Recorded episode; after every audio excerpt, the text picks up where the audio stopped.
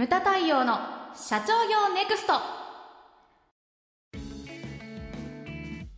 皆さんこんにちは。ムタ太陽の社長業ネクスト。番組ナビゲーターの奥脇彩です。太陽さんよろしくお願いします。はいよろしくお願いします。さて太陽さん、はい。えー今回のテーマは自分自身を一冊の本にするというテーマです。そうですね。あの、はい。うん、テーマからちょっとあの意味が、ね、取りづらいんですけれども、はい。一冊の本って何かって言ったらこれ計画書のことなんですよね、はい。はい、で私も実際にあの長谷と打ち合わせしててでそうだよねっていうふうになったんですけれども、あの最近こうほらブーカとかコロナ禍で先がどうなるかわからないと、そうですね。だからその中でその10年20年先の計画書を作るなんて意味ないよねっていう、ん。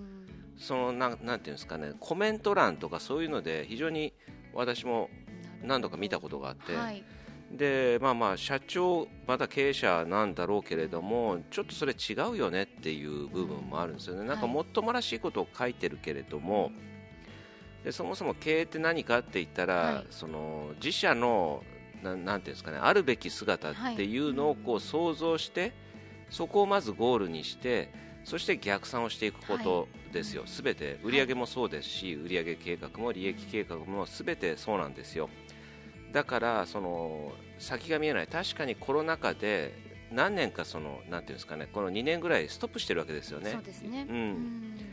だからその多少の延長はあるかもしれないけれども、やはりあの計画書を作るっていうことは非常に重要なんですよ、はい。うん、だから会社っていうのはこれはいろんなあの名だたる経営者も全国経営者セミナーとかはい。でよく言われてるのが、会社っていうのはやっぱり社長次第なんだということなんですよね。だから先が見えない時代だから計画書なんて必要ないよねと言っていてはダメだとはい。いうことなんですよ。うん、で長谷があの、工藤建設の工藤さんの話を持ってきまして、数年前にあれでしたね、えー創業者である工藤幸光さんにお話をいただいて、であのあの後すぐですねお亡くなりになったのが半年ぐらいだったかな。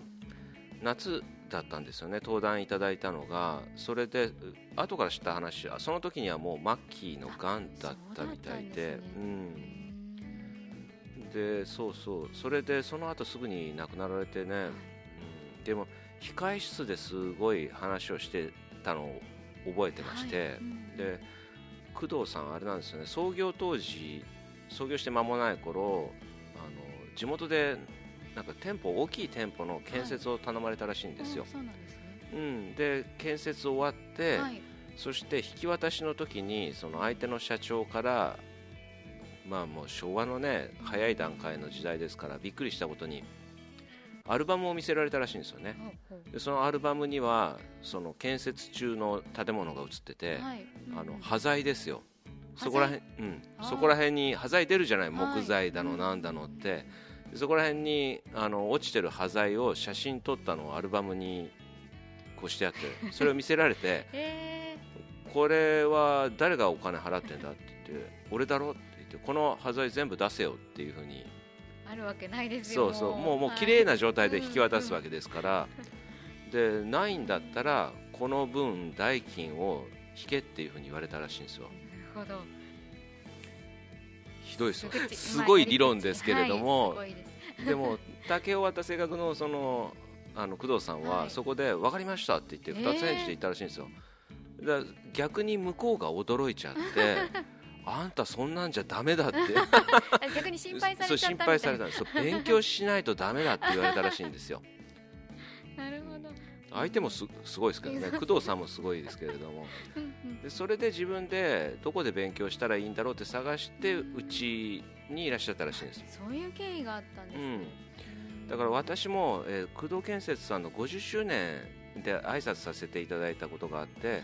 で計画書を開いて1ページ目にその無駄学先生との出会いっていうのが書いてあって、うん、そうなんですよね。でもう私が、えー、とい見た計画書っていうのはもうそこからかなり落ち着いた感じっていうか、まあ、完成度が高い、えー計画書だったんですけれども、まあ、工藤さんがおっしゃられてたのが最初1年8ヶ月かかったらしいんですよ。作成するのに作成するのに。で分厚さが今のうん。その10倍近くあったっていう。えー、そんなに、うん。結構じゃないですか。電話結構帳ぐらい電話帳ぐらい。まあいないでもないけどね そういう方、うん、あったらしいんですよね。うん。でだからその最初の1冊目こそが多分工藤さんそのものなのかなというふうに思うんですよ。はい。その分厚さで分厚いけれども足りないところもあったと思うしだからそういったですねまあなんていうんですかね重要なのっていうのは綺麗とか論理的とかそういうのではなくてその自分自身どれだけその事業に思いをかけてるのかっていうのが非常に重要なんですよね。うん、それがなかったら意味ないのかなと。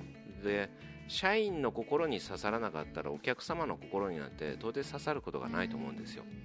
だからそういったものをまず作ることが重要なんじゃないのかなと。そうね、うん。まあ見えない時代だからこそね、はい。うん、あの清村の木村さんなんかもそうでしたよね。確か一番最初のうん、計画書、あの寿司三昧の、寿司三昧の,、はい。あのテント丸がなかったっていう あの伝説を聞いたことがありますけれども、そうそう。それほどでもあのテント丸をつけただけだって言って会長言ってましたね。あのこちらが手を加えたのはっていうところ直さない方がいいよって言って、そのまんまですね。だからそういうのを聞いてたから私もその添削とかしますけれども、うん。あんまり直さないんですよね。そうですね、うん。いつも、うん。ひどい場合は直しますけど 真っ赤になったこともあるけれどもあのめったに手は加えないです。でそれがだってその人の個性なんでね。うん。うんでそのようにしてますね。あなただからそのね気をつけなきゃいけないのはそのおなんていうんですかね。その普段言えないことをぶちまける場所ではないということですよね。社員をこうあの鼓舞鼓舞するやる気を出すためのものなので、はい。そういったものはちね直したりもしますけれども。でそんなところですね、なるほど。うん、あやちゃんあれだね。発表会とかまだ参加したこそうとがなんです。それこそだから、あの今年の4月に初めて、あの初めて。予定です、ね、初参加、はいそうですなんか会場参加とオンライン参加と分かれてて、はい。どのくらいなんだろうね。半々くらいなのかな？